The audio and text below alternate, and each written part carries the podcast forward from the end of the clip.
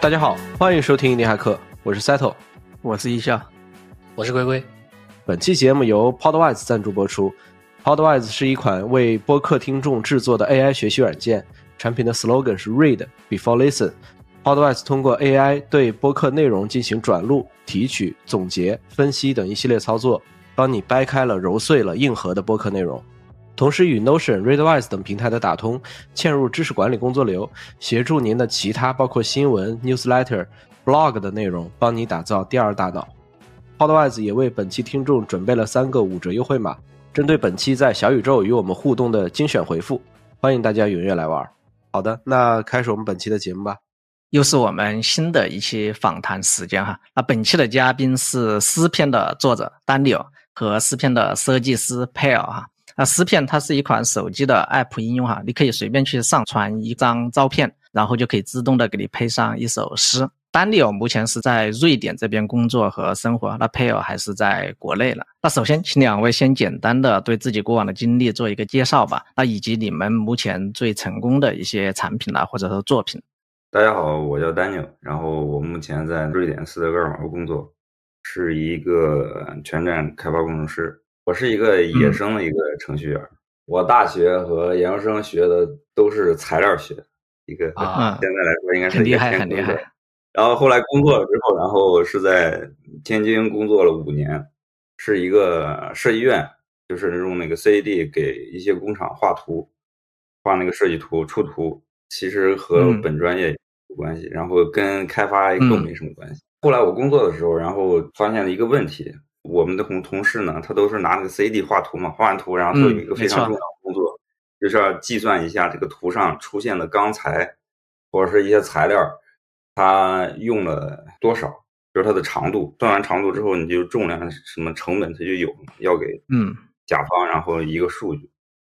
但是他们的话都是拿着计算机手动算，一个一个图纸上它有好多好多钢材，这就很费劲，知道可能也是上学的时候对这方面感兴趣，但是当时觉得，然后自己这个脑子可能写程序不行。但但但是工作之后，我就觉得那个，哎，这个没准儿可以做个小插件什么的。后来了解到那个 AutoCAD，它是有那种语言叫 AutoLisp，Lisp 的一个方言。然后就是我就业余学了学，学学了一阵儿之后，然后觉得是可以实现的。写完之后就跟给同事们用了。就相当于一个呃内部的一个小产品啊，用了之后我就觉得那个他们觉得特别开心，然后刷刷，然后就是就是全屏选完之后那些材料，然后它自动会计算出一个结果。后来出现了一点小 bug，然后又迭代了那么一两次啊，基本上然后也没什么问题。因为以前还不确定，因为虽然对这个很感兴趣，但是感觉自己能力可能 支撑不了。但是后来没有验证。因因为自己自学嘛，还有后来又写了一个东西，然后结果还不错，就特别有成就感。因为是这样的，我大学和研究生学的，包括工作之后，我做的这些所有的东西，就感觉跟大家的普通生活联系的特别远，你你无法决定任何事情，你也控制不了任何事情。你干什么东西，就是你的那个师傅，然后让你干啥你就干啥。干啥？嗯，对对，所以就是感觉没什么意思，但是。发现写程序就就很找到了乐子了，找到了编程的乐子，就是哪怕写了一个小插件。对对对，你有什么想法，你就可以你就可以直接干，不用问任何人的意见。后来我就觉得应该是可以往这方面发展，当时就学了 Python，后来就开始去北京集中找工作，找了一周。但是在这个过程中有一个小插曲，因为当时我是没有任何工作经验的，就是编程方面。对，嗯，我我当时我就。开源了几个项目，就是它它不是技术型的产品，就是类似于自己做的小产品嘛。然后把它开源，然后又想了一些招然后运营了运运营，然后就火了，也没有火，也没有火，反正就是赚了一些星星嘛。嗯，后来然后因为实在是没有什么工作经历，然后这方面工作经历，你得，反正我当时的想法就是我得证明。我自己跟别人不一样，其实这个想法是贯穿我整个的工作生涯，就是我我做些事，然后基本上都是出于这个这个目的。后来，然后就是到很幸运，当时拿到了几家公司的 offer，然后后来去了去了豆瓣儿。对，但是在豆瓣儿待了时间不长，然后，哎，后来有一个别的机会，然后就从豆瓣离开了。嗯，不过在豆瓣工作的环境，整体的环境，还有对我一些工程方面的一些影响，还有编程啊，还有整个公司的一些文化文化氛围。我我当时我一直因为它是第一家公司嘛，我一直以为整个中国或者是整个北京大部分这个互联网公司都是那样工作。嗯，然后但实际上却不是的，豆瓣应该还是很独特的存在。非非常独特，非常独特。当时我印象最深的就是那个公司有个 logo。Slogan 就是那个叫“独一无二的你”还是什么东西？工在北京工作了七年，但是在去年去年的时候，就是以前有好多想法，然后我就觉得，然后就以前有我记得有一个脱口秀，然后人说的叫什么？呃，每天早上上班，我就想把这个世界干翻，结果下班的时候发现自己被世界干翻了。嗯，所以说咱们就是从豆瓣出来过后，然后就开始，最后是怎么就走上了去自己去创造一些作品，比如像诗篇呐这些道路呢？有一些故事可以跟我们分享一下。因为当时是自己是一直有这么一个想法，我要做一个自己的东西，就像刚嗯原来在剧院那个时候是，嗯，但是呢，一直也没有找到有什么好的契机，然后蹉跎了这么多年，然后后来我我就来瑞典了。嗯，来瑞典之前，那时候都快除夕了吧？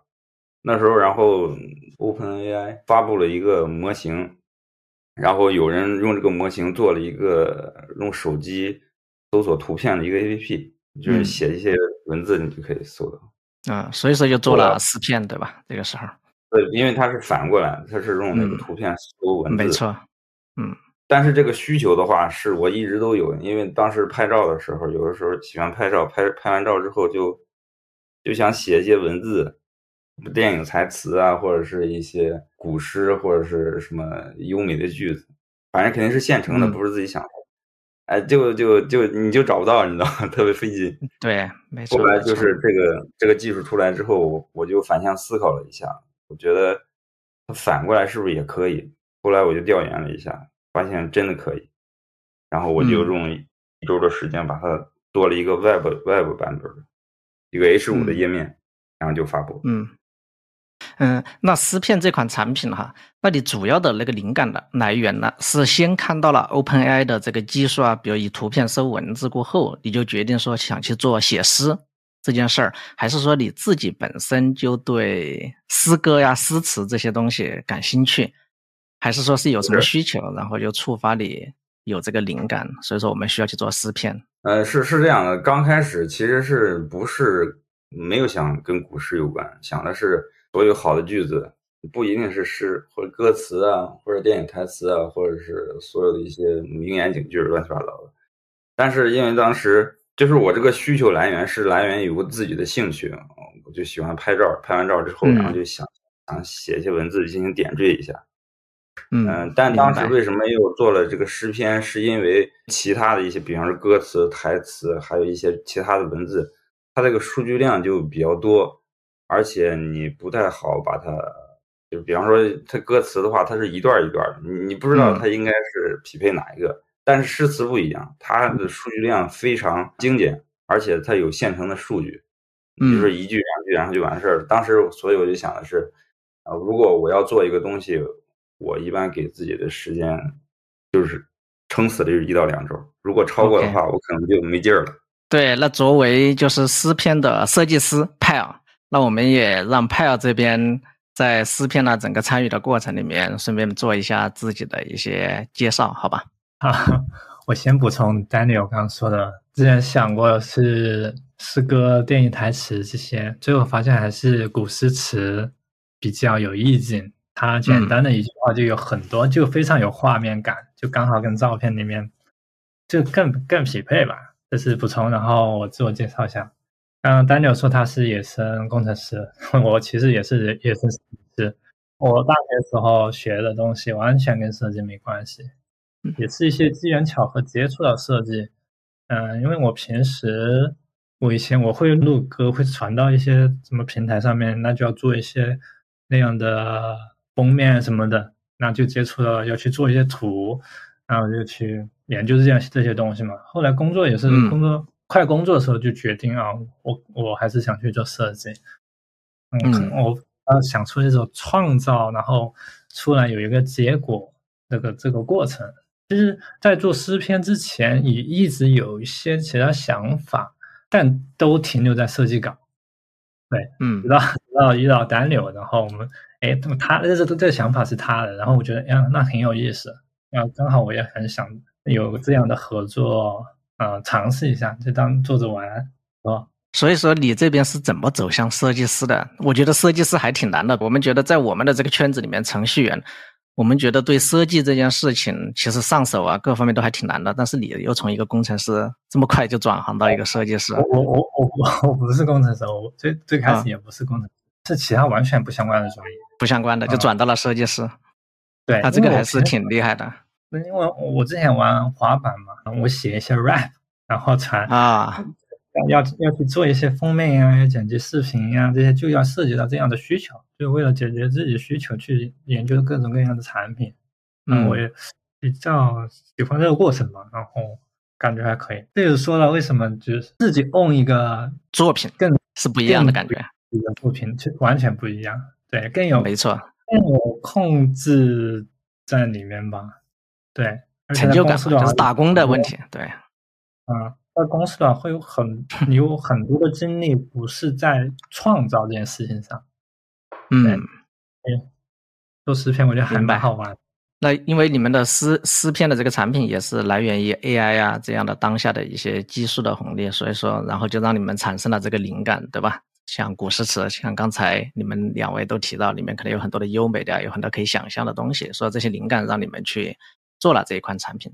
但是其实我们特别想知道，你们在做这个产品的过程当中，你们有过一些什么非常重要的一些思考和决策，才能让你们今天诗篇做到今天的这样的一个还比较成功的一个阶段？我觉得这些是我们的听众朋友以及我们自身都特别想要去感受的一些东西。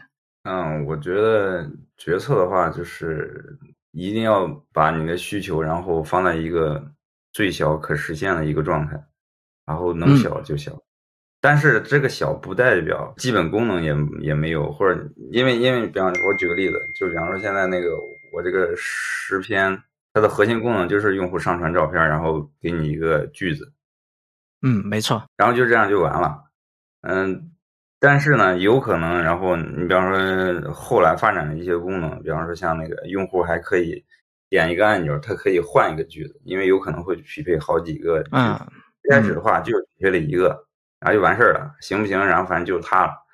然后还有的，就比方说最开始的时候，我还考虑就是要不要加那个歌词或者是其他的，嗯，甚至是它不一定是中国的诗词，可能是因为日本和韩国，然后它西方有一些，对对对，嗯，还有英语的这种。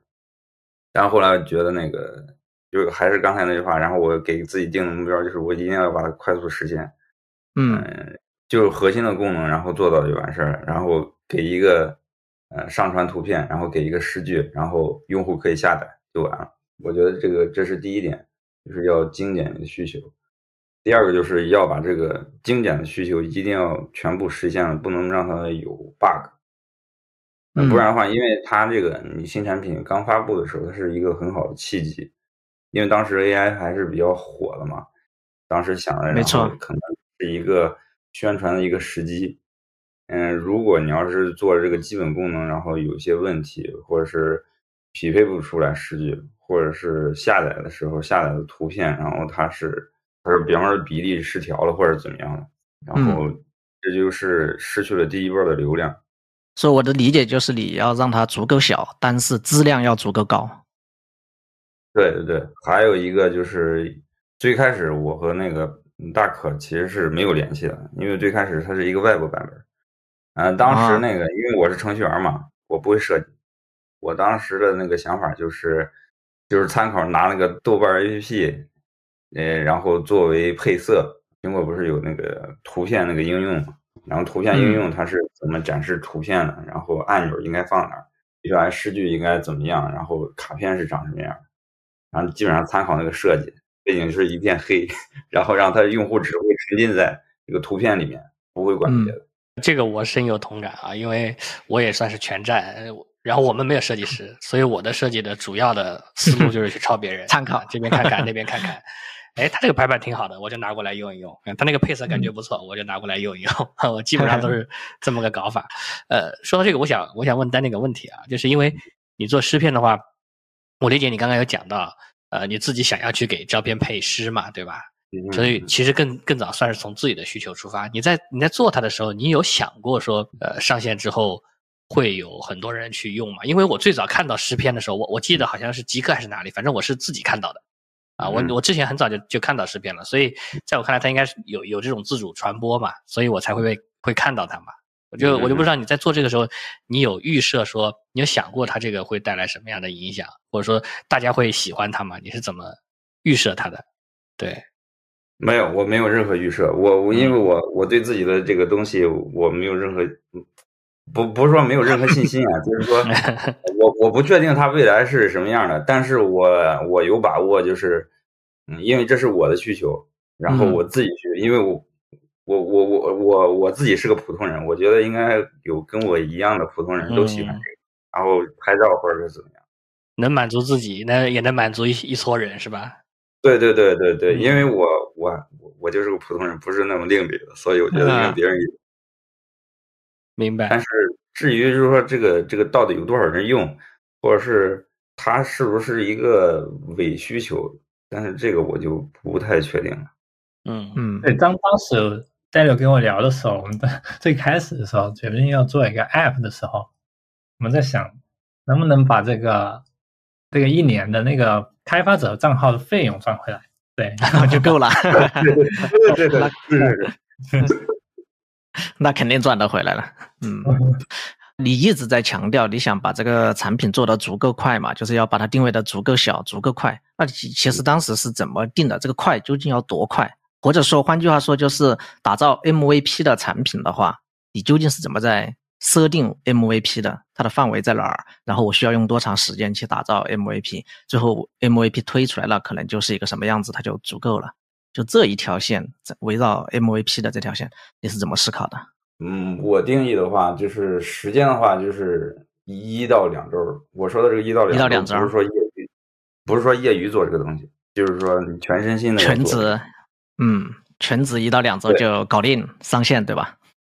对对对。当然，你如果你要是业余做的话，你就把它扩扩扩大一下就行了。然后，嗯嗯，然后功能就像我刚才说的那个，就是能能能少就尽量。明白。但是我对于工程师来说，如果要他不是说呃设计前后端啥都会的话，如果他只是全站，他不会设计，嗯，那这种。嗯，其实前期很重要的工作就是你这个就设计，你怎么设计？对对对，就是央视问题嘛。对，对，这样这个会占很长很多很多的时间。嗯，写代码没有太多时间，因为核心那个 AI 算法实现了之后，就其他的都一马平川，没什么东西。所以说，诗篇这边当时从你投入进去做全职的话，可能也就花了两周时间就上线了，对吗？一周。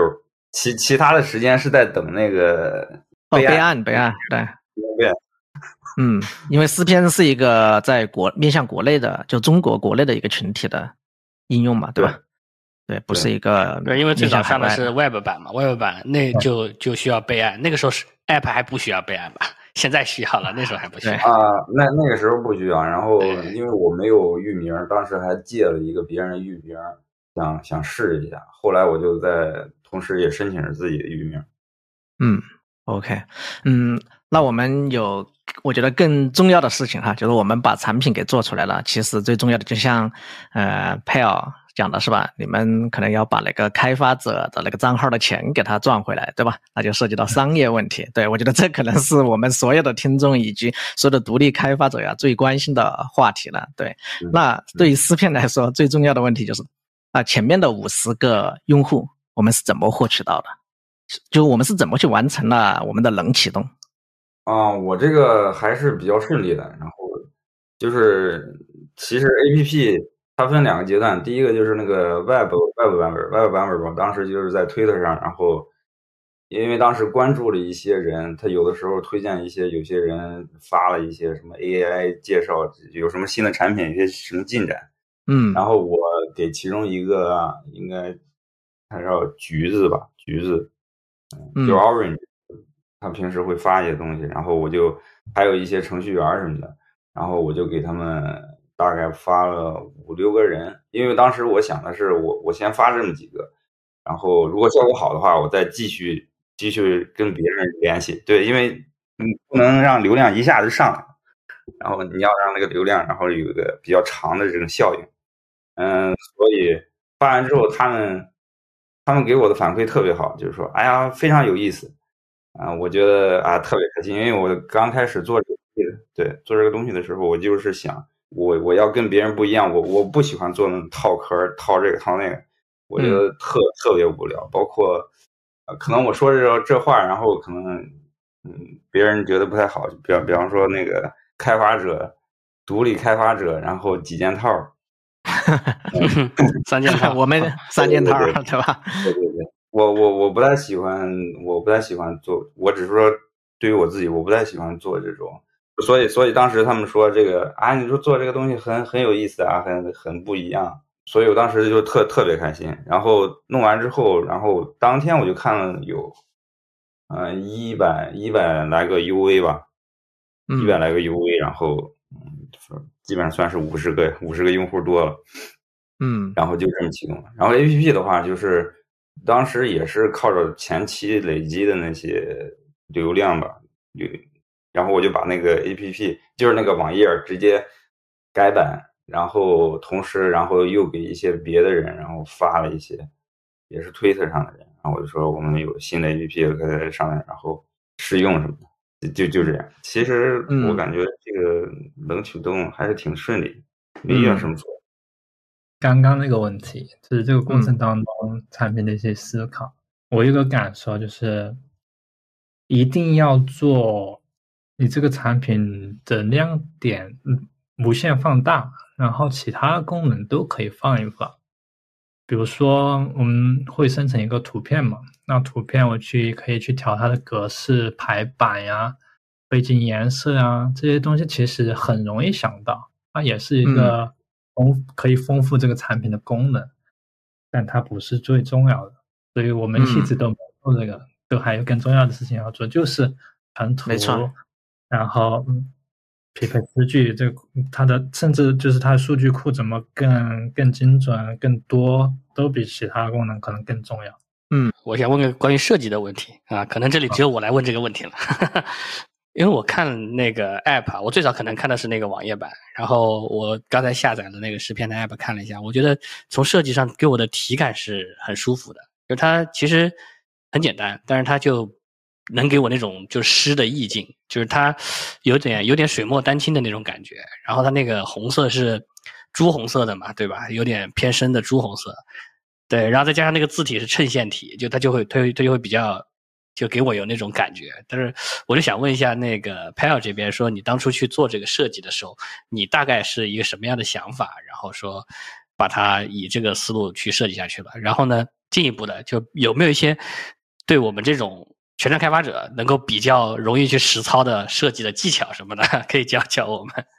思路的话，对诗篇来说，因为还比较具体，因为就是诗嘛，你可以很容易想到古典的一些文化，古典的一些呃以前的一些别人的字画呀，看一下他们的照片，嗯，在网上搜寻这样的关键词，看这样的图片，会大概有一个整体的感受，对。然后你脑海中就会有了那种那样的感觉，那只那就尽量去在设计稿上去找到那种感觉就好。对，嗯，就是我听懂了，主要靠感觉，嗯，这个靠感觉，对，呃，主要靠感觉，靠感觉，一个高维度的能力，这是。对对对对对，视觉的话还是比较主观的，所以比较没有，对，没有什么。很多的那种经验啊，什么经验当然重要，但可能不是最重要的。哎，你应该自己还是有一些设计方面的一些原则呀，或者说一些阴性的一些。每个设计师都不太一样。啊，我我比较喜欢的是那种比较克制的，刚刚好就好那种感觉，不要 这个刚刚好而已，这个刚刚好用的也很好，刚刚好就好，不要不要太好。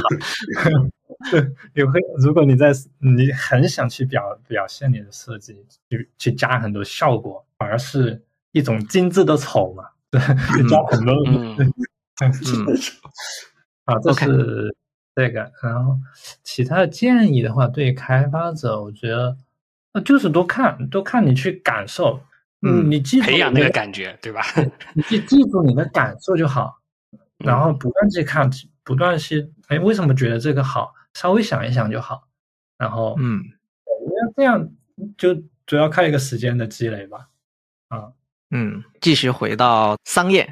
好吧，赚钱的这个事情上来，我觉得这个还是很重要的一件事儿。对，那刚才丹尼尔不是你不是在那个 Twitter 啦等各种社群啦去推广了你的产品嘛，然后也去获得了很多的种子用户。那你对种子用户是怎么看？因为其实我们交流过很多的一些创始人啊、作者呀、产品的 builder 啦。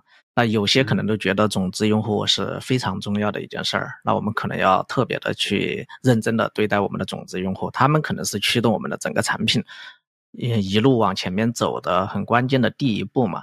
对于种子用户，那你这边是怎么去维护种子用户的？还是说你可能没有特别做这件事儿？我们就在那个产品里面，然后加了一个二维码，微信二维码，到时候用户可以。加我们，然后进入那个微信群。嗯，刚开始是这样的，然后在这个微信群没出现之前，嗯，就是我联系那些那个那些人帮忙推广嘛。嗯嗯，他们其实也算是最初的种族用户，没错。包括后来在那个帖子下面回复的，他们会当时就会提一些建议，还有。包括有有一个有一个用户，然后提的一个建议特别好，我第二天我就把那个功能上上去了。然后当时也是帮我解决了一个问题，我不知道那东西应该怎么设计，然后摆比较好看。那个他他他就说了一句话，当时还觉得特别好。嗯，所以用户的建议还有反馈当然是非常非常重要的。然后还有就是说他嗯会从多种渠道吧，一个就是说他会。原帖子上直接回复，这是一种；还有一个就是，如果他想加入我们那个微信群，然后就可以进来，然后在群里可能会解决问题。这是第二种。然后第三种就是其他的一些社交，因为因为我们这个是跟图片有关系的嘛，可能有些人他会在 Instagram 上，然后说一些东西。因为我们这个主要是呃简体中文和繁体中文。有些用户，然后他是在香港和台湾的，当时他们就有一个有一个用户提了，就说那个能不能有个繁体版本？当时就是 弄了一个简体的。呃，后来后来我我我就发现他们这个建议，然后他是这样的，就是通过这个建议，我就发现那个简体的话，呃，简体到繁体不是这么简单的翻译就完事 没错，这是一个很深的 坑。嗯。对他有一些，他他他他不是翻译过去，人家就不那么说话。对对。所以后来呢，这就是涉及到种子用户的第二个非常重要的一个点，就是我们改完这个版之后，然后邀请他来那个进行内测，然后让他看看我们这个翻译的这这些按钮、这些繁体字，或者是是不是对的，别别别让人贻笑大方，然后说这什么太不专业，什么乱七八糟。嗯，所以就是有这么几种几种渠道，我目前来说，嗯，我感觉微信这个微信群这个渠道，有的时候用户也会说一些，然后有的时候，然后，但其实我们也没有特意的去去维护，是吧？对对对对。哎，我有一个问题哈，就是因为种子用户其实有很多的产品团队。其实要做一件很重的事情，就是说他可能会去和自己的用户去深入的交流沟通，甚至是一对一的那种。就我不是单纯的去发个帖，然后去回他的评论啊之类的，而是说我可能要和我的种子用户去一对一的去沟通，然后他是怎么在使用我的产品，甚至我去观看他是怎么用我的产品，然后是不是会有一些问题的。当然，可能诗篇的整个那个流程比较简单，可能不太会有这些问题。对，所以说咱们这边对种子用户其实是没有这种很深入的一对一的。沟通的这样的一些环节的，或者这样的一些措施在里面的是吧？就像我刚才说那个简体和繁体，繁体繁体版本那个是会和用户一对一的去问，嗯，去了解他怎么使用问题，对吧？对，邀邀请他过来，然后还有一个就是，因为这涉及到一个嗯后续的运营的问题，我觉得是任何一个用户他提的建议都可能会和后续你产品的走向和运营它是串起来的，就包括像刚才那个。他提这个问题，我他提完之后，我第一反馈就是他为什么要提这个问题，然后他为什么要用简体，呃，要用繁体版本？我我说那个，还有就是他是从哪里看到我们产品的，这个也非常重要。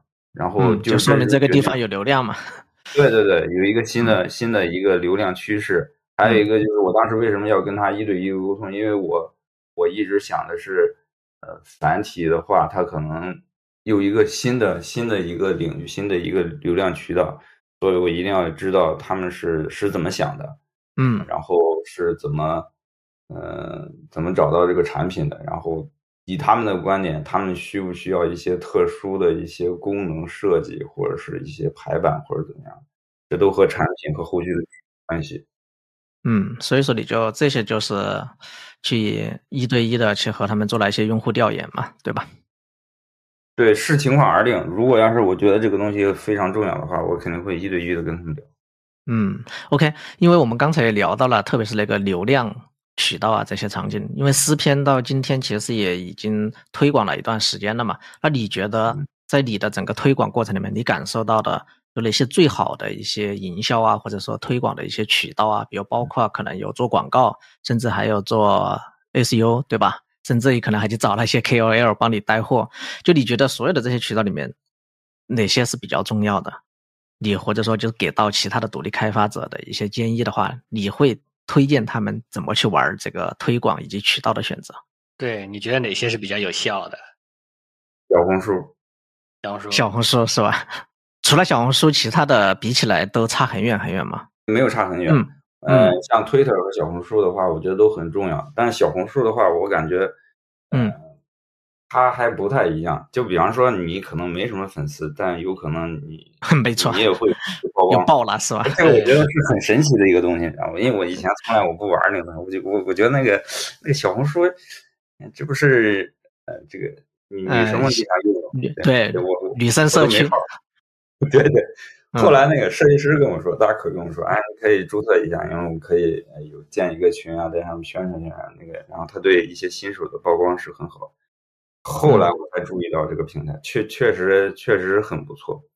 嗯，而且这个流量这个事儿，我其实我可以分享一个，嗯，我我我的我的一个想法和我观察到的一个现象，就是有一天我们那个正正忙着呢，然后就是大可，然后就跟我说。说那个有有人找我们呢，然后免费给我们推广。哎，我当时想还是好事呢。嗯，然后他就把那个，我们就拉了个群，他那个人就介绍了一下，他他在小红书上应该也有一两万，具体我忘记了，反正上万嘛，上万的粉丝。他做的时候是是个什么事儿呢？就是他把一些就是一些没那么就可能独立开发者或者独立团队或者是小团队做的 APP，嗯，他他宣传一下。然后，呃，用户可以看到这个独立作品呢，也有曝光的机会。机会，嗯。然后他们呢，这个粉丝量也会涨。他说这是一个三赢的事儿。哇，当时我说完，我就就还是挺震撼的。嗯。当时说，哎，还有，确实是人家说的，确实是有道理。然然后哪一方都都都得利的。嗯。所以后来后来，然后又又后续又有几个人，然后嗯找到我们。有粉丝量多的，有粉丝量少的，就是神奇的是，都是他们主动找的我们。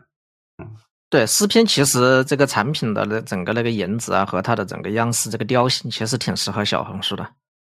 然后它生成的这个图片呐，这些东西，对，它是很适合的。因为小红书特别在意这种颜值性的产品，或者说颜值性的作品的一些一些事物、一些物品呢，这些都是非常合适的。对你这个确实很 match 小红书，嗯。呃，刚开始做的时候没想到这个东西，没想这么多，对对，真真没想这么多。后来做了之后，我现在哎，好像是这个逻辑。然后都不知道还有这样玩的，对，我真真的是对我是一个非常非常大的冲击。然后其实我现在一直记着那个人说的那个“三赢”这个这个这个词儿。后来，然后慢慢的一些呃这个产品的经历也逐渐的验证了这一点。然后后来就是，嗯，它的结果就是，呃，让让我让我和大可都对我我们自己做的这个东西越来越有自信。刚开始我们还还，怎么会有人找我们主动找我们？这是很奇怪。明白。后来发现，嗯，这个。呃，这个其实是在当时，现在想想觉得还是这个产品还是不太一样，就是跟我刚开始说的，有它的独特的一面，对，对对，嗯，其实这个蛮关键的，就是我们做一个产品，它要有独特性，让让这些博主或者这些 KOL 愿意自己去传播，因为对他们来说，做内容就是他们增长的办法嘛，啊，而且特别是对一些相对来说比较就是粉丝数没有那么多的中小型的这种。博主他自己本来就要天天要去找内容做，然后你这个东西又有话题，或者说又有独独特性，他就很愿意去发这个玩意儿。是你你说的非常对。然后那个后来我就按照你说的这个思路，嗯，我就去反向的找那种，他反向也不是太多。然后我就就是来不来会搜一些关小红书上一些关键词，它有一个非常大的关键词叫小众 APP，嗯，然后我就从上往下找，然后。呃，没事的时候晚上我就我就在下面留言，然后因为我那个很，它那个生成的图片它有那个产品那个 logo 名字，还要配上图片没错，能好一些。然后我来不来就发，来不来发。然后就是有那么一次突然，然后第二天我睡醒觉有时差嘛，睡醒觉我一看，嗯，二十多个微读，爆了 是吧？对对对，后所以我觉得它这个，嗯，它这个这个产品的运营。嗯，尤其是在小红书，为什么推荐那个小红书？是因为就是确实非常不一样。然后这跟写程序真的是两码事，而且经常给你 惊喜，就是对吧？对对，给给你的这种这种反馈是嗯惊喜嘛，就是可以称为惊喜的反馈。但但是你不能你不能靠这个惊喜然后来维护这个产品，所以所以它有的时候运营这个流量呢，它。我对于我来说，我觉得是有些枯燥的，因为你不知道哪一天，然后哪哪个地方它就下雨了。哎，没错没错，每天都得尝试，不断的去尝试。就是它不是一个你每天去发，每天都有惊喜的事情。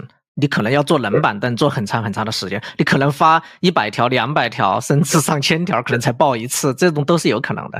对，这就是很多人坐不住这种做运营，对，就是你可能要面对很长很长时间的冷板的。哎，那咱们这边除了小红书，可能给你这边带来了一些，比如流量上增长上的一些爆点，我们称为爆点。那可是不是还有一些其他的渠道，也有让你那种爆发式增长的这样的一些爆点的时刻，还有吗？我我说一下，但它不是说爆发性的时刻，但是它是一个一个改变的一个时刻。国外有那个 TikTok。因为我当时我一直想的是，我一定要，我一定要让我的用户台湾地区然后有下载啊，或者是因为之前基本上可能是两三天有那么一个，嗯，我想的是我一定要啊让那边的用户然后也也能用到这个产品，然后起码给我一些反馈或者是怎么样，然后我就联系，我就在那个 YouTube 或者 TikTok 上，然后就找这种关键词，看他们这种博主。然后我就给他们发信息，我大概发了找了十多个人吧，反正我也没钱，我就我就我就写了一封很长的信，然后包括 TikTok 上也是，终于然后有一个 TikTok 上一个博主，然后他回复了，他他回复然后说你挺好，然后我我先用一下，到时候然后过些日子然后专门做一个影片帮我宣传一下，嗯，他大概有四五万粉丝吧，差不多，嗯。嗯，然后我说啊，太感谢了，太感谢了。然后他回的是，他回的是啥呢？他说，嗯，嗯，不用感谢我。然后你这个产品做的很好，而且你写的文字非常真诚。嗯，所以说就感动了。对，我觉得这个这个是一个免费帮你带货是吧？对我我我我现在可以说一下，我现在所有的我们现在这个产品所有的推广没有花一分钱，没有花一分钱啊。嗯，因为我们也花不起，很 棒很棒。你你可以说一下你这个这个真诚是怎么个真诚嘛？对吧？我我学习一下，学习一下，学习。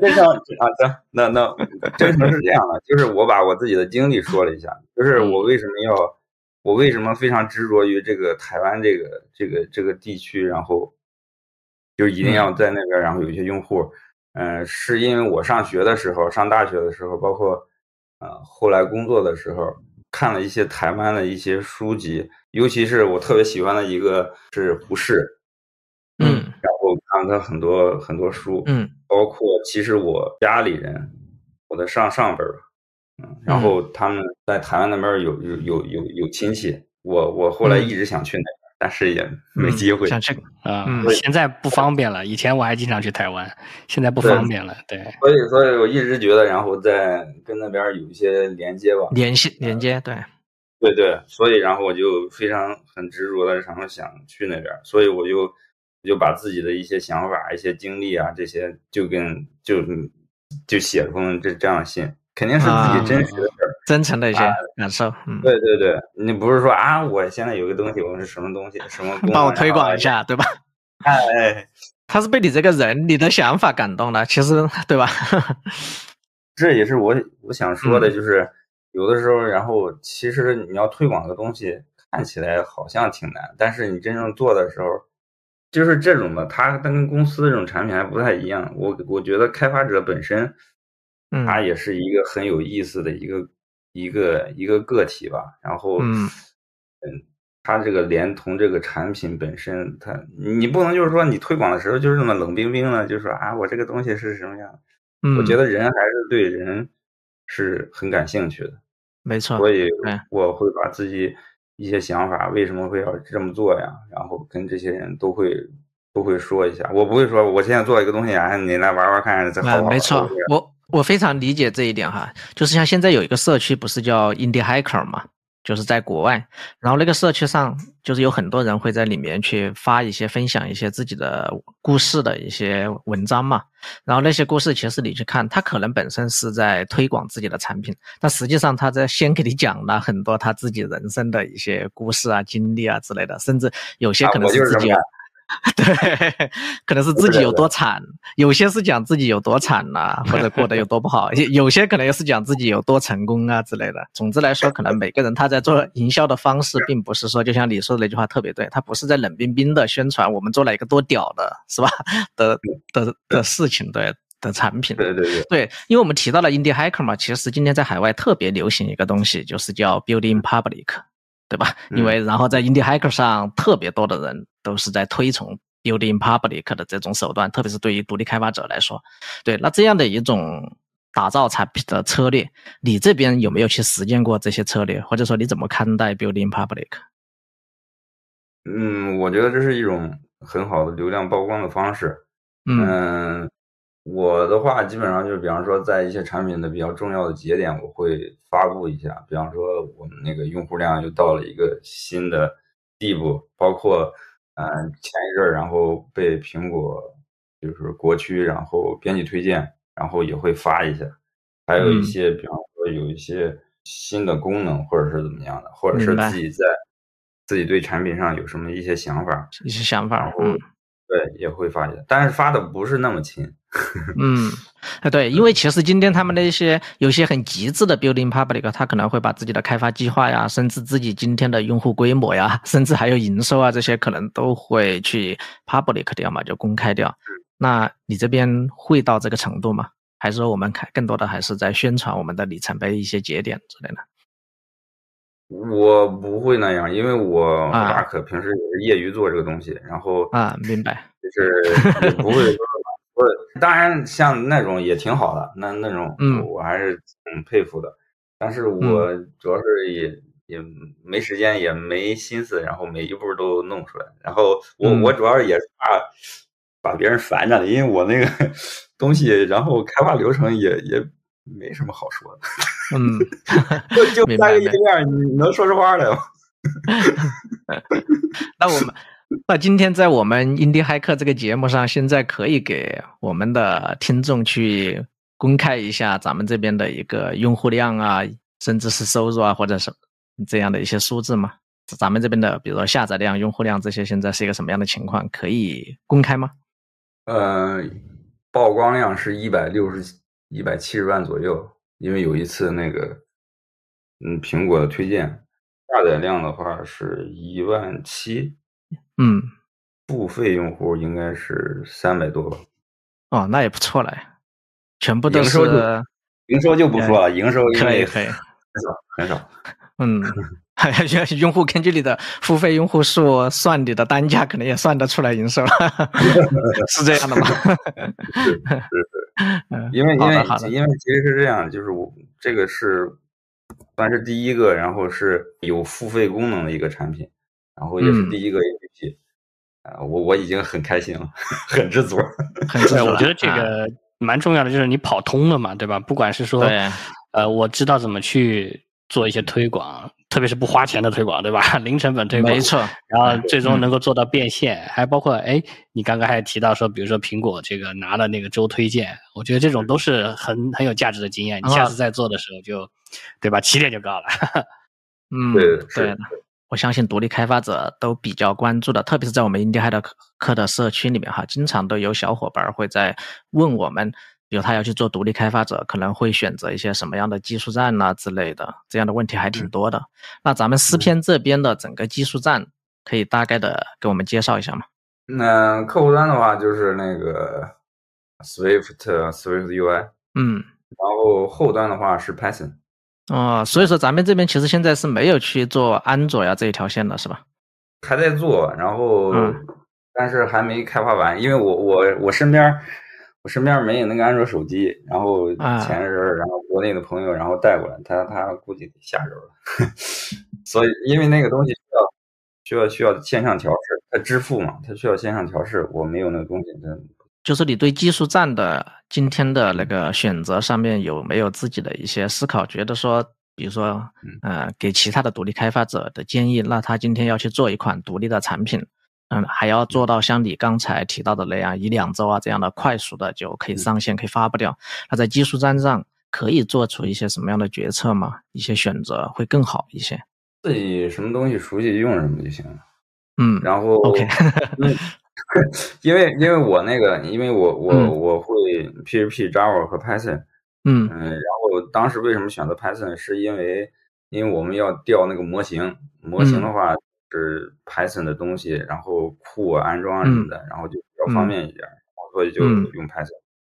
没错，更丰富一点，因为今天涉及到了 AI 很多的库的封装，可能确实更丰富，可能随取随用都很多的。Python 的话，其他的语言相对来说可能要滞后很多。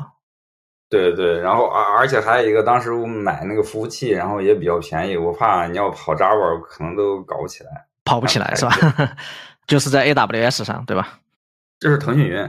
哦，你在台哦，对对对，你是国内的产品，不好意思。那那到叫什么轻量云，当时还特价，搞特价，一年八十八块钱。嗯，那那确实挺便宜的了，一年才八十吧。所以你们这个基础设施的成本，就是还还比那个苹果那个开发者证书还便宜，是吧？那便宜太多了吧？这是最大头的成本，那是大大头成本的。对，能打。所所以说，你们今天包括那个 AI 的模型呢这一块，其实是不付费的，是吧？在成本上。啊，我们没有用 GPT 三点五或四这些所有东西，我我我们不是套壳。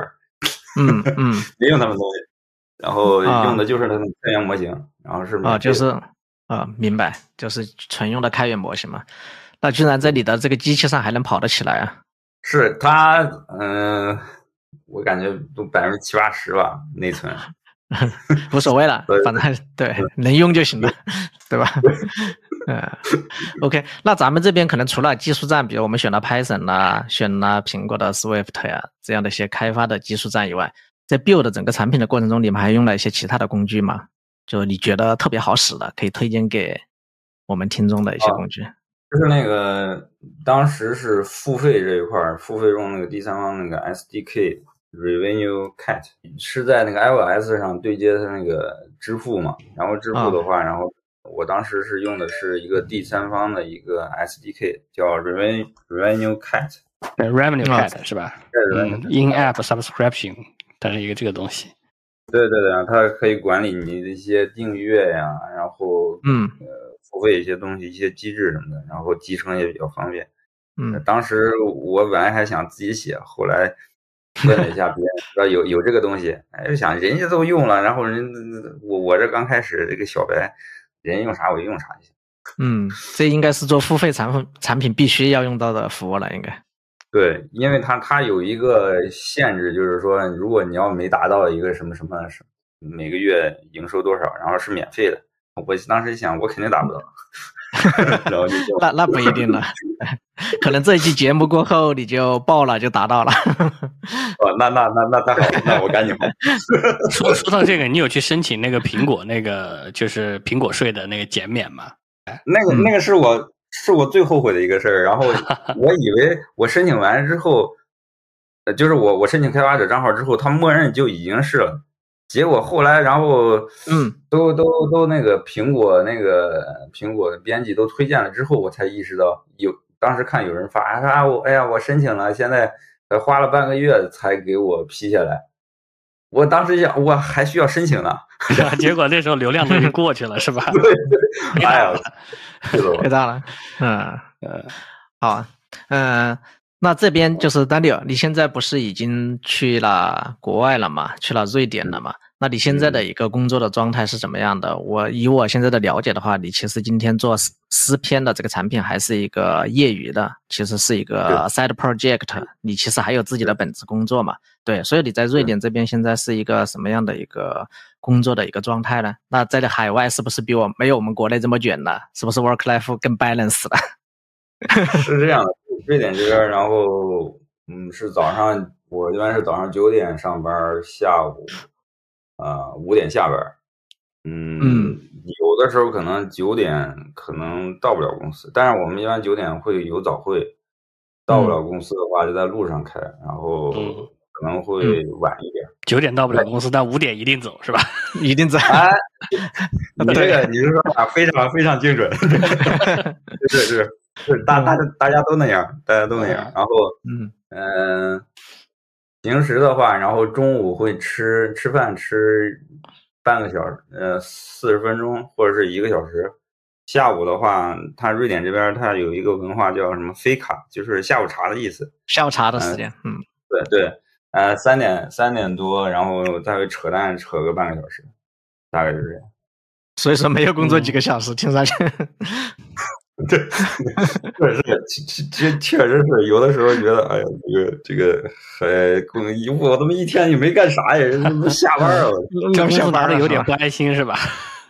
是，就是我想，我想帮听众问一个问题啊，就是比起在那边工作的不生活的爽不爽啊？我觉得很多听众可能更关心的是你是怎么去的，对吧？嗯，对的。啊，对的，对，我是这样的。然后我当时我是去年的时候我就。意识到我，我我我想出国工作，然后我就开始，因为英语英语我是读和写可以，但是说不行，我就开始练英语，练了三个月，但也不是说天天练，一周可能练练个练个三次。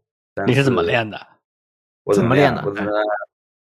我我练的方式有有好几种，然后首先是这样，然后。我就是它有那种美剧嘛，但是这个美剧是生活性的美剧，就是就平时一个家里那个叫什么好运查理，然后我把那个台词然后打开，我把那个英语的话遮住，然后只看中文，然后我就在我脑子里把中文翻译成英语。如果我遇到一个一一句话我翻译不出来，然后我就看一下他应该是怎么说的。然后，然后，当然我知道怎么翻译的话，我也会看一下他怎么说的。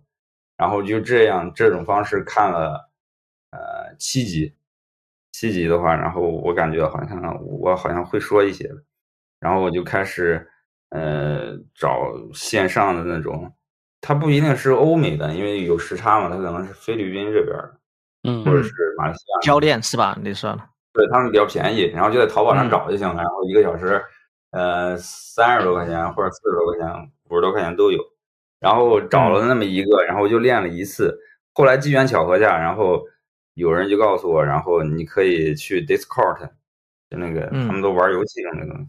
对，然后对上面然后有那种练英语的那种 server，然后你进去，然后你就天南海北的聊就行了。当然就是也不花钱。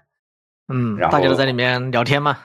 都用英语对聊天，嗯，他他他有在玩游戏，有的在聊天，但基本上都是在学英语，就是用英语然后聊天。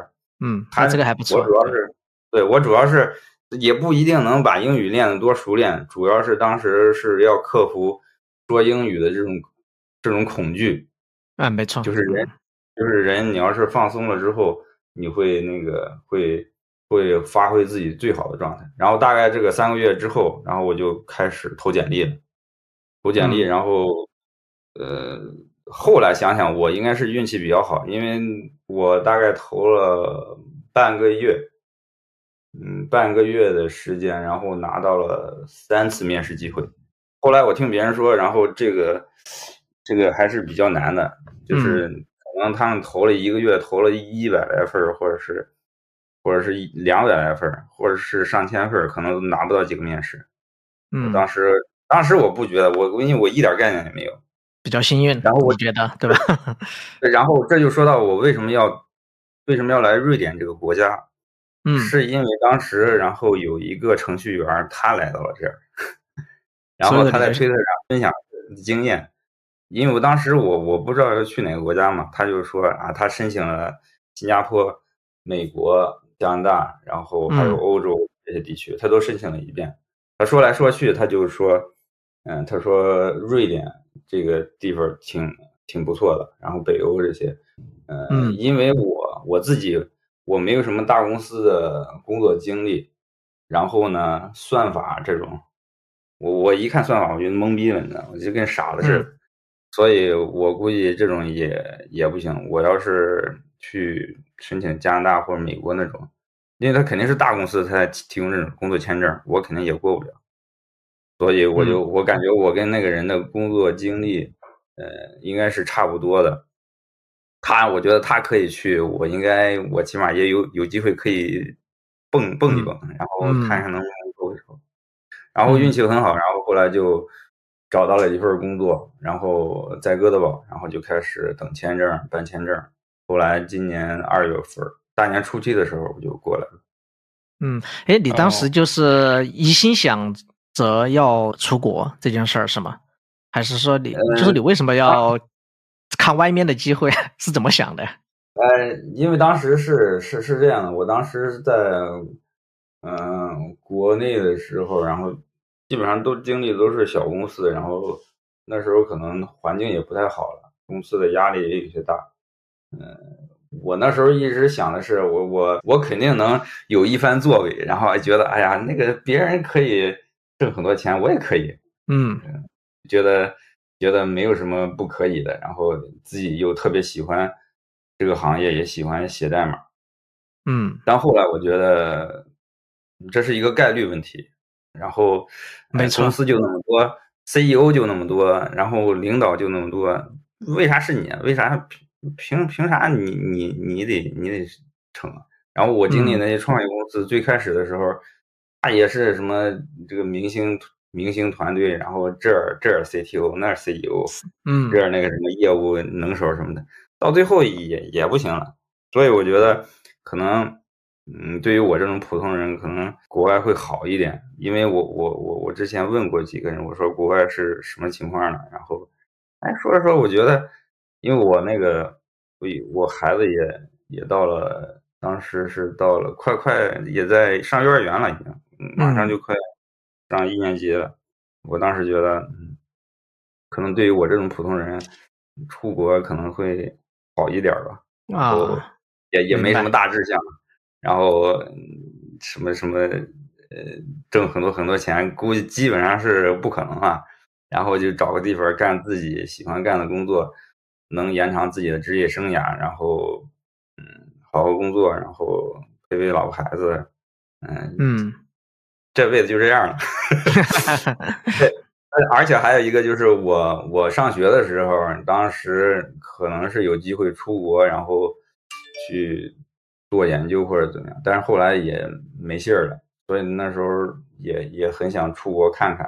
嗯，后来这这阴差阳错，然后各种机缘，然后学了程序员，后来出国了。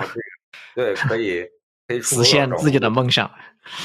反正反正我我总体来说，我觉得那个，嗯，就是我现在给自己定位的就是一个比较普通的一个人，但是运气好的话是。有一份自己非常喜欢的工作，嗯，所以当时我就是想的是，我要我要出国，要看看外面的世界。嗯，所但但但是这个其实挺好的，对。现在想想，其实有的时候还是挺很后怕的。嗯，后怕什么？当时当时就是脑子一门心思就是我我我一定要出去，我我一定要出国，然后去国外工作。嗯，但是出来之后发现确实是不太一样，有些地方确实是不太一样，尤其是瑞典这边，因为现在全球的这个经济形势都不是很好。嗯，所以找到一份工作。我觉得我已经很满足了，非非非常满足，而且那个我们公司大部分都是本地人比较多，嗯，然后然后来这边有的时候我会参加一些线下的一些技术活动或者怎么样的，然后我很少看见中国人，嗯，哎，或者是我很少我我很少看见亚洲人。啊，明白。我在我们公司都是唯一的一个亚洲人。嗯，因为你刚才不是提到可能会去周末去参加一些技术活动嘛？那那边加上你可能亚洲人也少，那你现在自己有也在 build 自己的产品，你不是也还要涉及到营销啊、推广啊等各种领域嘛？那你现在自己在那边是怎么去学习呢？因为你自己可能社群也没那么大呢，那你有什么自己的学习方式吗？学习方式就是看一些 YouTube 视频什么的。想学啥就看啥就行，想学啥就看啥视频。基本基本上就是英文的那些，然后嗯，教学视频啥，有些是免费的。然后嗯，而且你现在然后有那个 Chat GPT，然后有什么东西你不太懂的话，然后给几个关键词你去找就行了。嗯，是这样，然后就比较明白，简单一些。主要还是根据自己的需求去去做一些专项的学习嘛，对吧？对对。不过这个东西它得你自己感兴趣，你因为这个技术的范畴太大，你要是对这个东西不感兴趣的话，你觉得会非常无聊。聊回诗篇哈，这儿有一个小小的问题，特别想了解一下，就是诗篇今天其实做的还是挺好的，也挺成功的，特别是在用户数啊这些上方面。那其实我我相信你可能在做诗篇前，是不是也做过一些其他的事情？因为有很多人哈，就说今天有很多的故事，我们去看那些故事的时候，就感觉很美好。那个人可能今天一下就做成功了一个产品，实际上很多人不知道他这个产品的背后，其实付出过很多很多，甚至失败过很多很多次了，所以说才迎来了今天的成功。那咱们诗篇这边是不是之前也有过很多很多其他的方面的一些尝试呢？如果有的话，可以给我们整个听众朋友分享一下。嗯，就是在做这个东西之前，然后当时那个 Chat GPT 在去年年底的时候不是火起来了，嗯，然后我看见当时是有一个有一个人，然后他做了一个，嗯，就是你打开谷歌，它会右面它有一个侧边栏，它告诉你，然后你现在搜索谷歌的这个问题，嗯，Chat GPT 答案是啥？我当时就想，我我要不做一个。那个知乎旁，知乎不是问答类的东西吗？然后你打开一个问题，然后右边我给你展示一下。那 ChatGPT 的答案对吧？对对对对，当时就做了这么一个东西，然后学了学那个 Chrome 插件是啥，是怎么开发的。但是这个，嗯，呃，后来我还给那个阮一峰，嗯，他那个那个叫什么技术周刊，然后投过那个投过稿。后来也也入选了，但是后来那个产品慢慢的，然后也也我也我也不怎么太管它了，嗯，因为因为感觉好像也没什么大大用处了。嗯，是你没有去做一些推广吗？还是说你推广了就感觉可能需求不大？对我推广推广就是在那个阮一峰他那个技术周刊上，然后也算是一种推推广吧，然后也来了一些流量。但是后来我觉得，我感觉用处不大，因为你要是想想搜搜啥的话，你要是想得到的答案，你就去粘就行了，就用就行。而且后来慢慢的，这个 OpenAI 对国内 IP 它不都是各种限制嘛，所以有些风控策略什么的，所以我感觉它它就是用的话，它也比较麻烦，它都能用起来，好不容易用起来了，它就。没必要折腾那么一道手，然后还得用你的插件打开知乎，嗯，所以我觉得可能整体从从从开头可能人就少了，而且它也不是那么用，所以就我就一直在维护它。嗯，那回到这个问题上，因为其实刚才丹尼尔你自己其实做过很多嘛，就像你刚刚开始找工的时候，还做了很多的开源项目，包括你刚才也去做 Chrome 的插件。你觉得你去做这些尝试、这些动作，对你今天的诗篇这个产品是有帮助的吗？以前的那些尝试？还是说那些你觉得就是浪费了你的时间了？其实当初如果是想得清楚了，根本就不应该去做那些事儿。嗯，没有，我觉得我没有浪费时间。就是我在做这些东西的时候，其实每一个产品它到最后是死是活还是什么，中间它都我都会，其中有两步你都绕不开的。第一个就是开发，开发完之后你你你要你要营销一下这个东西，你要让别人知道。所以这个是。是一种方法论，就是你有了这种经历之后，你再做别的东西，你不管是他他那个东西是失败了还是成功了，你肯定还是按照自己以前的做事方式，然后然后去做。只不过，嗯，现在做了这个诗篇，它是一个整个全流程的，你只能前一步成功了，你才能走到下一步的未知问题。你遇到了这个，你前面成功的越多，你遇到未知问题也会越多。这样的话，然后你就会到最后，然后整个就像那个都打通了，就是你就会，这就有利于你后面下一步再做一个新产品的时候，甚至是就是你在做这个新产品，你还没开始开发的时候，你已经，对于我的话，我就会想好他去哪里运营，他怎么运营，嗯，有一个框架。但是在在以前的话，可能不会有这么想，但是肯定前面。比以前的那些做的事儿是有帮助的。嗯，对，就是今天，特别是独立开发者这个社区啊，就很多人其实每天都看到了很多的故事嘛，都是看到很多的成功的故事啊。其实大家可能对那种所谓的失败的故事关注的过少了。其实往往那种失败的故事可能才是真正有价值的。他为什么失败在哪个地方？成功的故事背后都是一连串的失败的故事，往往都是这样走过来的。这个东西它就是一个概率，概率，我觉得是一个概率问题。当然，自己，呃，自己的产品肯定首先要很优秀，但是它，它，它那个成功，它 A P P 现在这么多，为什么人家用户能看见你，能能要用你？凭啥？对，你又不是，你也不是吴彦祖，也不是谁的。是的，对，今天的成功里面肯定是有概率啊，有运气因素在里面的。最后一个问题，对，首先哈。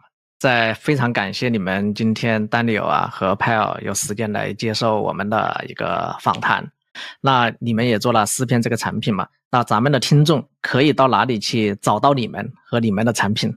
可以给我们的听众介绍一下。苹果应用商店搜索诗篇。啊，对，苹果应用商店搜索诗篇就好了。好吧，那你们呢？找到你们人有什么方式可以找到联系到你们吗？连接到你们？我的话，然后是推推特上有账号，然后那个小红书上也有，可以加你们的微信群，对吧？还可以。对对对对，也可以。对，我们可以回头把这些信息放在我们那个 show notes 里面，对你的那个推特账号啊、小红书账号啊什么的。嗯，可以可以。